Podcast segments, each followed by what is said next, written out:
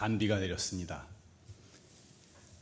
아, 나라 전체가 타들어가는 가뭄에 다들 비를 많이 기다렸는데 그 며칠간 비가 좀 많이 와서 나라 전체가 해결이 되었으면 좋겠습니다. 오늘 비가 와서 아무래도 참석하신 법에 참석하신 인원이 줄어들어서 조금 섭섭하긴 하지만 그것보다는 비가 많이 오는, 거, 오는 것이 반갑게 느껴지는 단비가 좀 많이 오기를 바랍니다.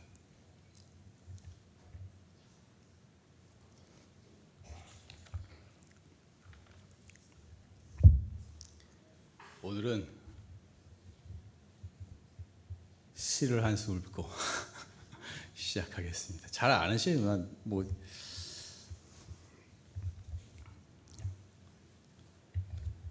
함께 영원히 있을 수 없음을 슬퍼 말고 잠시라도 같이 있음을 기뻐하고 더 좋아해 주지 않음을 노여워 말고 이만큼 좋아해 주는 것에 만족하고 나만 애태운다고 원망치 말고 애처롭기까지 한 사랑이라도 할 수 있음을 감사하고 주기만 하는 사랑이라 지치지 말고 더 많이 줄 수 없음을 아파하고 남과 함께 즐거워한다고 질투하지 말고 그의 기쁨이라 여겨 함께 기뻐할 줄 알고 이룰 수 없는 사랑이라 일찍 포기하지 말고 깨끗한 사랑으로 오래 간직할 수 있는 나는 당신을 그렇게 사랑할 것입니다.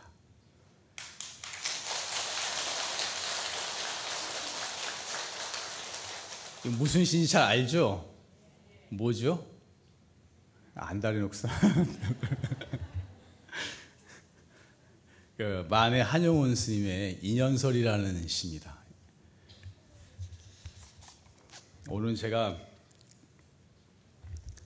새로운 주제에 대해서 얘기를 해보려고 그러는데 날도 무덥덥하고 자꾸 고리타운 한 소리만 하는 것보다 오늘 오늘은 좀 사랑에 대해서 이야기를 해볼까 하는 생각을 했습니다.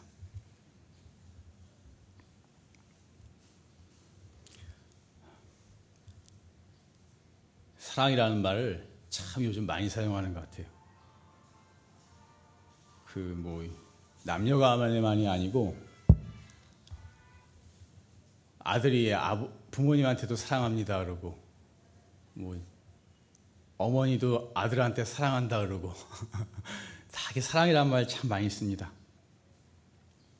저도 출가해가지고 전 출가 전에는 사랑한다는 말 한 번도 못 들어본 것 같은데 출가해서 사랑한다는 말 많이 들은 것 같아요.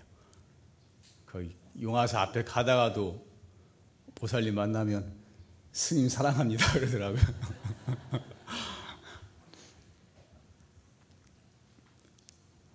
근데 이 사랑이란 것이 어, 음악이나 미술이나 영화나 소설이나 모든 예술 장르의 영원한 주제입니다. 이 사랑 빼면 재미가 없어요.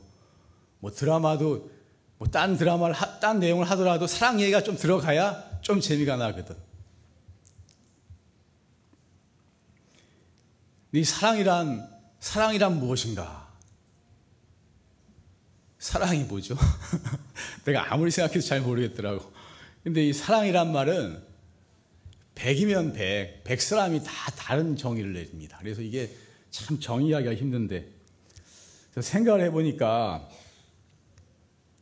유행가 가사가 참 이 사랑의 의미를 잘 말해주고 있는 것 같아요. 제가 보니까 사랑 사랑 누가 말했나 향기로운 꽃보다 진하다고. 사랑, 사랑, 누가 말했나? 바보들의 이야기라고. 아, 이거 상당히 일리가 있어요, 제 생각에. 향기로운 꽃보다 진해요. 참 행복한 것 같지만 또 한편으로 바보들의 이야기라. 참 어리석은, 어리석은 짓이라는 그런 내용을 담고 있습니다. 사, 사랑이 무엇냐고 물으신다면 눈물의 씨앗이라고 말하겠습니다. 이런 것, 이 고통의 고통의 원인이 된다는 거죠. 또 얼마 전에 누가 부른 거지 잠깐 들었어요. 잘 모르는 노래인데 사랑은 사랑은 나의 천국, 사랑은 나의 지옥 이런 가사 있죠. 이 누구 노래인지 아세요? 패티김 노래예요. 패티김. 제 노래 제목은 제가 몰라요. 이 제목이 뭐죠? 제목 모르시죠? 나도 잘 몰라요. 근데 이 내용도 생각해 보니까 사랑이 천국이면서 지옥이라 그랬거든요. 참, 참 행복을 가져다 주지만 또 엄청난 고통의 원인이 된다는 그런 뜻을 포함하고 있는 게 아닌가 싶습니다. 그런데 우리가 이 세상에서 가장 행복한 느낌, 가장, 가장 행복한 것은 무엇이냐? 사람마다 다 얘기가 다르고 생각이 다르겠지만, 제가, 제가 생각하기에는 수행을 해서 삼매에 들어가면 그 삼매의 기쁨이라말로 이 세상 어느 거하고도 비교할 수 없는 지극한 행복의 세계를 체험하게 되는 것입니다. 삼매가 깊으면 깊을수록 그 행복감이라는 것은 어떠한 것하고도 비교할 수가 없는 것입니다. 특히 참선을 해서 화두를 들어서 화두 의심삼매에 들어가서 그 화두를 타파하는 그 법의 기쁨은 세상에 어떠한 행, 어떠한 마음과도 행복과도 천만 배 차이 나는 비교할 수 없는 행복이라고 저는 생각을 하고 있습니다.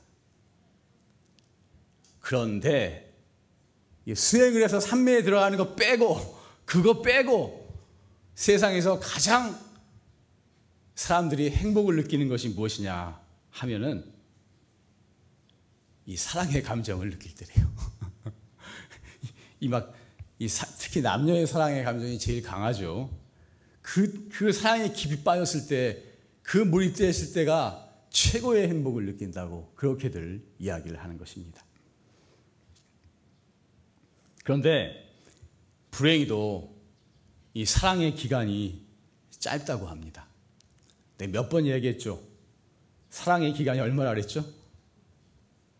몇 번 얘기했는데. 미국에서 남녀 5천 쌍을 대상으로 사랑의 기간을 이렇게 조사한 게 있어요. 그래서 이제 죽고 못 살아서 결혼을 했는데 그 가슴 뛰는 사랑의 감정이 얼마나 가는가를 조사를 했어요. 그러니까 했는데 기, 그 기간이 얼마냐 하면 1년 반에서 2년 반. 그러니까, 그러니까 한 1년 반 지나고 애 낳고 한 2년 지나면 아무리 죽고 못 사는 사이라도 그, 그 가슴 뛰는 사랑의 감정은 다 식고 만다는 거예요. 제가 말하지만 이, 이 세상에서 영원한 사랑이라는 것은 사실상 없다. 이제 그런 말 종종 합니다. 그런데 이루어지지 않는 사랑이 오래 간다는 거예요. 이루어지지 않는 사랑이. 사랑은 이루면은 얼마 못 가요. 아무리, 아무리 죽고 못 살아도 같이 살다 보면 얼마 못 가. 이게, 이게 질리게 돼 있어. 우리, 우리, 우리 존재 자체가 그래요. 그런데 이루지 못한 사랑이 오래 간다는 거예요. 그래서 이루지 못한 첫사랑이 오래 가는 것입니다. 그 이루지 못한 아쉬움, 그 어떤 환상을 가지고 평생을 사는 거예요. 그래서 오늘 신문에 보니까 연애할 때도 아쉬움이 있어야지 아쉬움을 남겨둬야, 남겨둬야 된대요. 뭐 끝까지 금방 가버리면 이게, 이게, 이게 얼마 못 간다는 거라. 그래서 아쉬운 마음이 있어야 또 애타는 마음이 있고 그래야 이, 이 연애도 잘 된다고 누가 그런 것을 제가 봤습니다. 근데 이 첫사랑은 이루지 못한 첫사랑은 만나면 안 된대요. 그 어떤 여자분이 이 고등학생 때 같은 학년에 이제 남학생을 짝사랑했는데 그러다 이제 마음에 고백은 못하고 나이 50이 넘어서 30년이 넘어서 이제 그, 그 남자를 만났대요. 그래서 참그 마음속에는 그 10대 때 그 아름답고 예뻤던 모습만 기억하고 있는데 50이 넘어서 만나고 나니까 머리는 벗겨지고 이제 주름은 들고 그래서 이 환상이 다 깨졌다고 그러던데 그래서 첫사랑은 만나지 게 만나지 않는 게 낫다. 그 아름다운 환상을 그냥 가슴에 간직하고 영원토록 하는 게 낫다 하는 말이 들었습니다.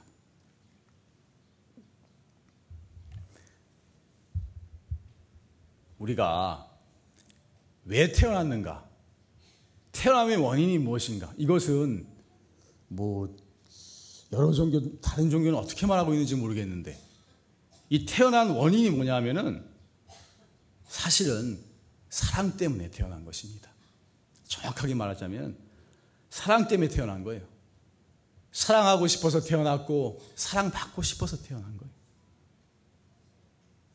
부처님께서는 이 불교 근본 교리에 사성제를 말씀하셨어요. 고진멸도 사성제. 인, 인생의 고통이라고 그랬어요. 고통이다. 그러면 고통의 원인이 뭐냐? 집. 그것은 고통의 원인은 집착에 있다. 또 고통의 원인은 그 경전 용어로는 가래라 그러는데 목마를 깔자 사랑했자.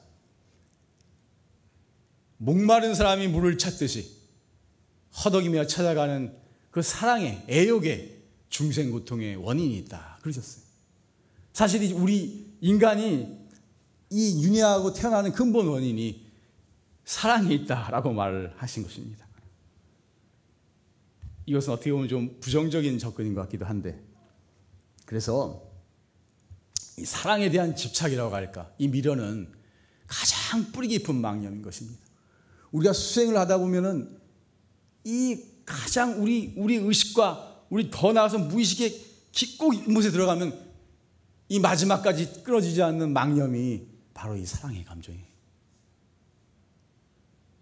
출가에서도 출가 수행에서도 가장 장애가 되는 요인이 바로 이 사랑에 대한 미련이 집착이라고 할 수가 있는 것입니다. 예전에 어느 어느 청년이 몸이 아파가지고 몸이 많이 안 좋았대요. 그래서 이제 어느 절에 와가지고 이제 기도를 하면서 요양을 했대요. 근데 그 절에 계신 스님이 청년이 참 참하게 보이길래 출가를 했으면 좋겠다 싶더래요. 그래서 청년을 찾아가가지고 아, 출가하면 참 좋다. 처사님 몸도 아프고 그런데 출가해서 출가 생활을 하면서 수행 생활을 하면 어떻게 하는게 권유를 했대요. 근데 청년이 아 출가하기 싫다 그러더래요. 그래서 왜 출가하기 싫냐고 자꾸 물어보니까 아, 정말 하고 싶은 게 있는데 좋은 여자를 만나서 열렬히 한번 사랑을 해보고 싶다고 그렇게 이야기하더래요. 그래서 사실 우리는 어찌 보면은 이 사랑에 목마른 존재이고 그래서 사랑을 주는 곳에 모이게 되어 있는 것입니다. 자기에게 관심을 가지고 자기를 사랑해 주는 곳으로 모이게 되어 있는 것입니다. 근데 이 사랑이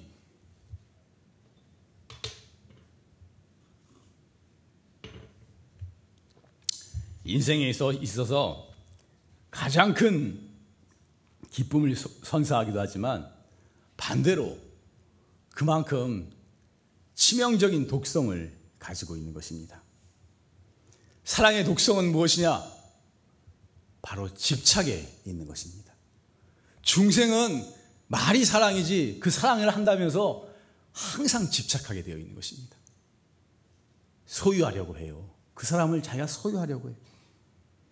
이기적인 사랑을 하는 거예요. 자기의 욕망을 만족시키기 위한 사랑을 하는 것입니다. 시기하고 질투하는 것입니다. 의처증이니 의부증이 이것도 이 정신병에 가까운 것인데 어떻게 보면 이것도 사랑이 아니고 집착하기 때문에 그 집착으로 나오는 정신병적인 질환이 생기게 되는 것입니다.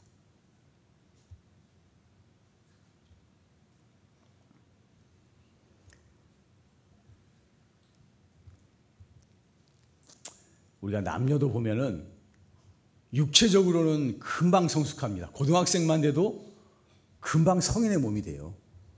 근데 정신적으로는 금방 성숙하지 못해요. 우리가 진정으로 이 집착하지 않고 다른 사람을 편안하게 해줄 수 있는 그런 훌륭한 사랑을 하려면 정신적으로 성숙해야 되는데 육체가 성숙한 것만큼 정신이 성숙하지 못해요. 그래서 이 남녀 간의 관계도 참 그 오래가는 그 아름다운 사랑이 되기가 어려운 것입니다.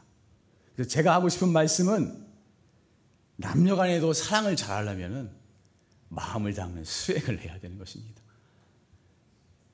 너무 집착하지 않고 다른 사람을 편하게 해주고 내 마음을 다스리고 남을 존중할 수 있는 그런 마음을 닦는 수행을 해야만 정말 아름다운 사랑을 오랫동안 할 수 있지 않을까 저는 그렇게 생각을 하는 것입니다.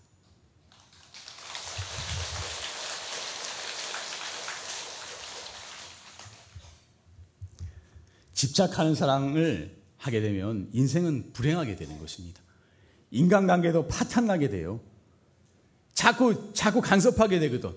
자꾸 자기 자기 마음대로 하기를 원하거든. 질투하거든. 자기만 좋아하기를 바라고 자기만 알아주기를 바라고. 고부간의 갈등도 보면은 사실 시어머니가 아들을 평생 그렇게 정성을 다해서 키웠어요.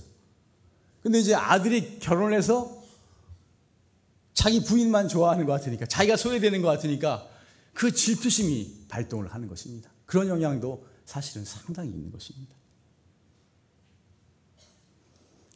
자식도 지나치게 간섭하는 하는 경우가 많은 것입니다. 자기 사랑한다고 하면서 지나치게 간섭, 어찌 보면 자기의 만족을 위해서 그렇게 지나치게 간섭하는 면이 많은 것입니다.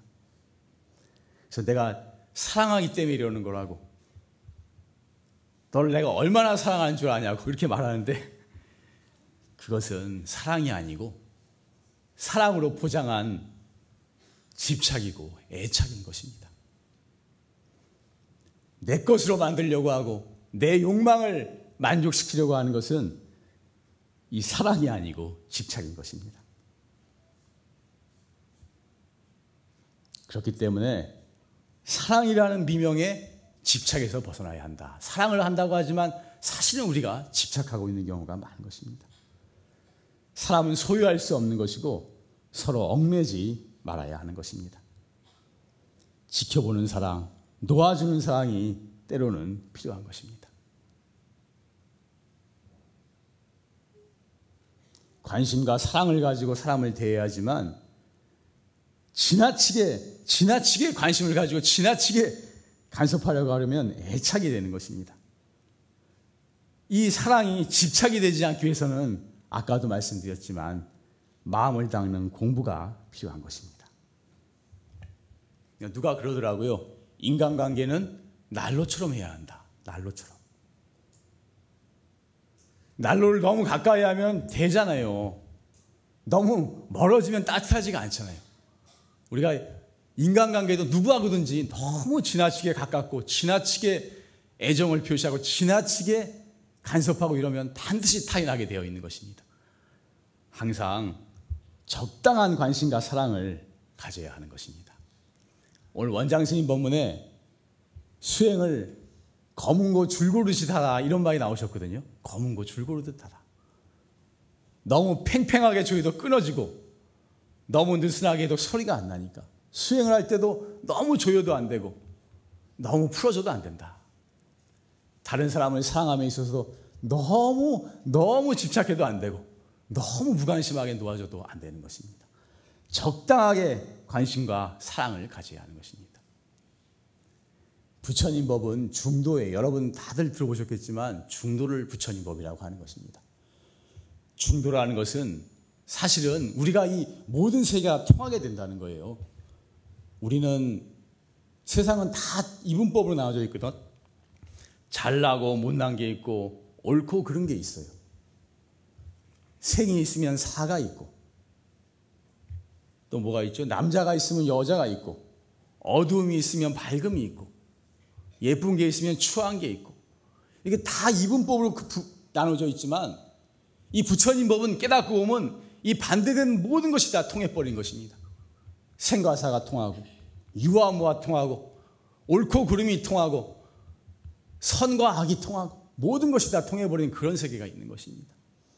이 중도가 현실에서는 치우치지 않게 행동을 해야 하는 것입니다. 너무 한쪽으로 치우쳐서 집착해도 안 되고 너무 한쪽으로 치우쳐서 무관심해도 안 되고 모든 것을 중도적으로 적당하게 해야만 하는 것입니다. 그래서 인간관계를 난로처럼 하라 이렇게 말을 하는 것입니다. 아, 이거 한번 따라해 봅시다. 나만 얘기하니까 좀 처지는 것 같아서 사랑이라는 미명의 집착에서 벗어나야 한다. 사랑은 소유할 수 없는 것이고 서로 얽매지 말아야 한다.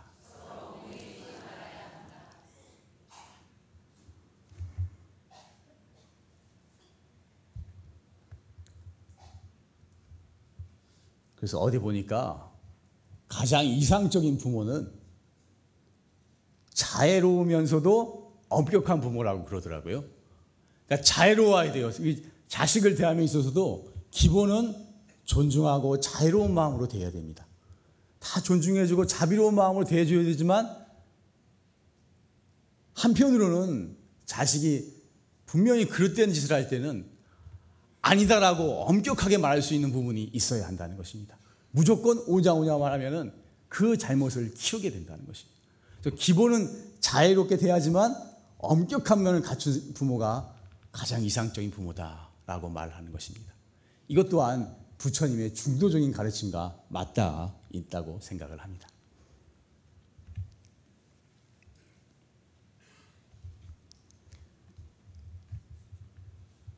상대를 편하게 해주는 사랑이어야 하는 것입니다. 진정으로 아끼고 도와주지만 집착하지 말아야 되고 이기적이지 말아야 하는 거. 자기가 자꾸 집착하게 되면 상대가 편하지 않아요. 상대가 힘들어요. 자기는 자기는 사랑한다고 하지만 상대방을 도와주지만 바라지 말아야 하는 사랑인 것입니다. 오늘 원장 스님 본문에 무주상보시가 나왔죠. 무주상보치. 남을 도와주고 보실람에 있어서도 상이 없어야 된다고 바라지 말아야 한다고 그러셨어요. 참 어려운 말이지만 사랑에 있어서도 다른 사람을 사랑하지만 내가 바라는 마음 없이 다른 사람에게 베풀 수 있어야 진정한 사랑이라고 할 수가 있는 것입니다. 그래서 어느 분이 이런 말씀을 하셨어요. 대가 없이 주는 것을 연습하라. 우리는 대가를 받고 남한테 주려고 그러잖아요. 대가 없이 주는 것을 연습하라. 그것이 보시 바랍니다. 대가 없이 주는 연습을 해야 돼. 이 공부거든, 수행이거든. 그래서 저는 자원봉사 같은 것도 참 좋은 수행이라고 생각합니다. 자기 돈 들여가면서 와서 봉사하잖아요. 발해서 하는 게 아니잖아요. 그러니까 얼마나 이 대가 없이 대가 없이 베푸는 수행을 하는 것입니다. 상을 없애는 무주상의 공부를 하는 것입니다.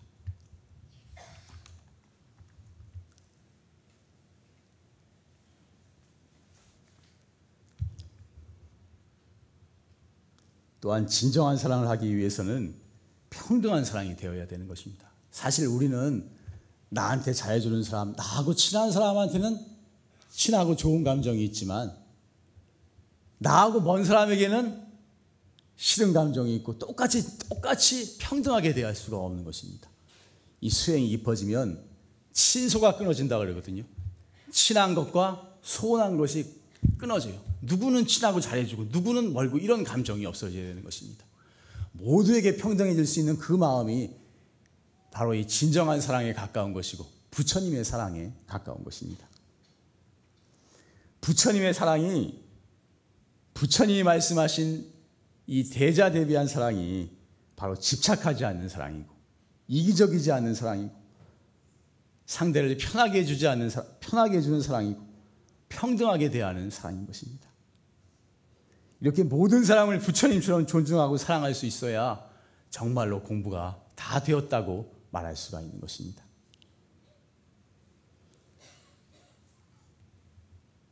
그렇기 때문에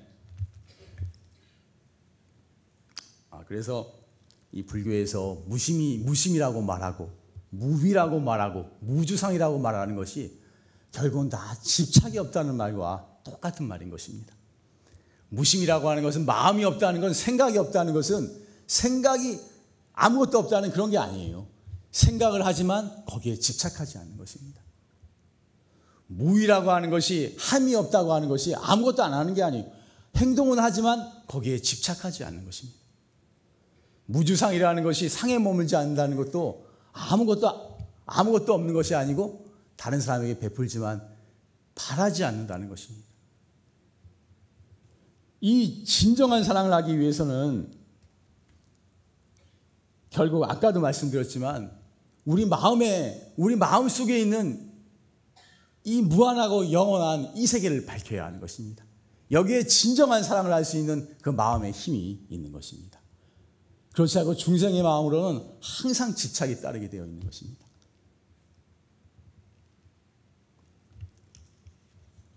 경전에 보면은 보살의 사랑을 자리 이타라 그래서 자리 이타.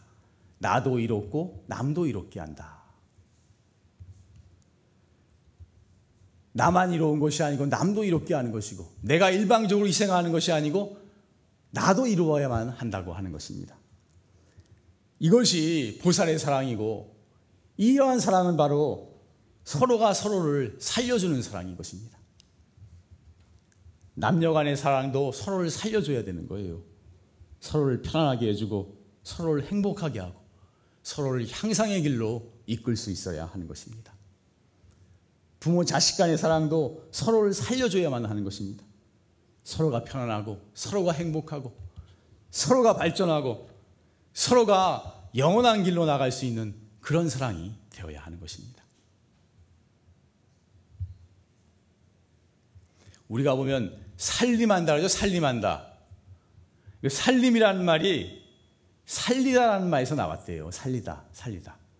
그러니까 살림을 한다는 것은 살리는 일을 하는 집안을 살리는 일을 하는 거예요. 그러니까 여자분들이 살림한다 그러는데 그러니까 집안에 남편을 살리고 가족을 살리는 일을 하는 것을 살림한다 이렇게 말을 하는 것입니다. 그러니까 살림한다는 것은 정말 굉장히 중요한 말인 것입니다.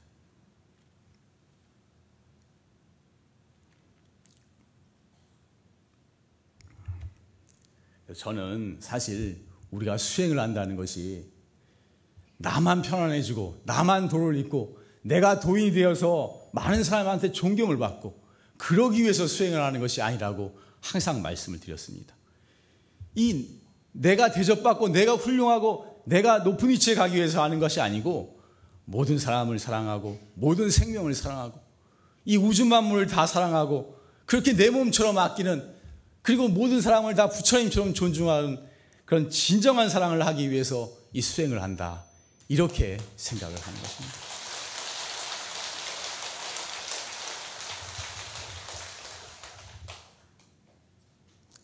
사실 우리가 대학 다니고 학교에서 공부를 하는 것이 공부만 잘하고 하는 게 아니잖아요. 세상에 나가서 많은 사람한테 이익을 주기 위해서 하는 거잖아요.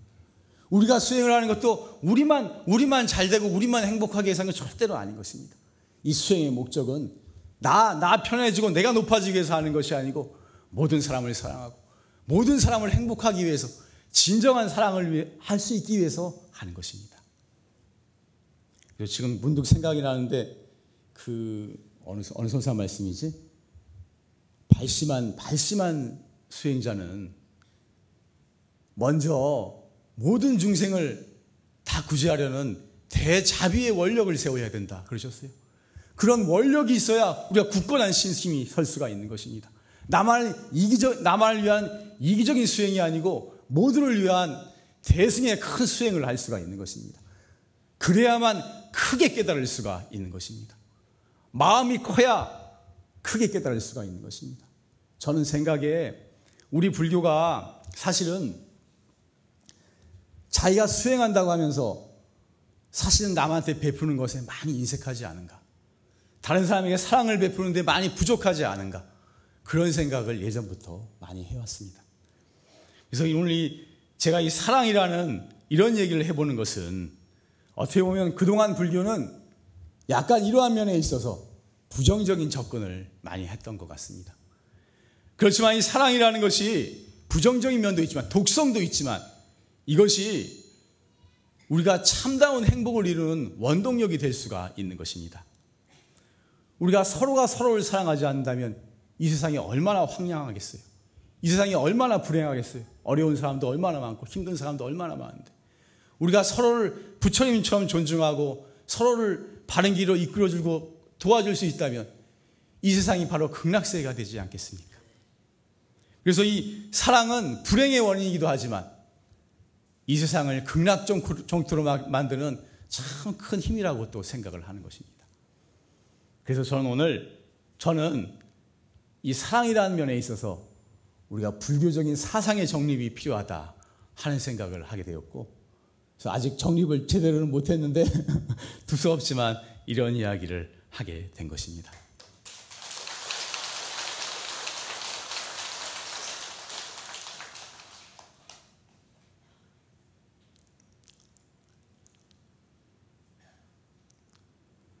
결론은 우리 다 같이 사랑하면서 삽시다. 서로 아껴주고, 서로 존중해주고, 서로 도와주고, 서로 바른 길로 이끌어주는 아름다운 사랑을 하면서 삽시다. 집착하지 않는 사랑, 평등한 사랑, 다른 사람을 편하게 해주는 사랑, 우리를 서로를 살리는 사랑, 아름다운 사랑, 그러한 사랑을 나눠주는 사랑이 되도록 노력합시다. 그러기 위해서 우리 마음 다는 이 공부 또한 열심히 하도록 합시다. 마치겠습니다.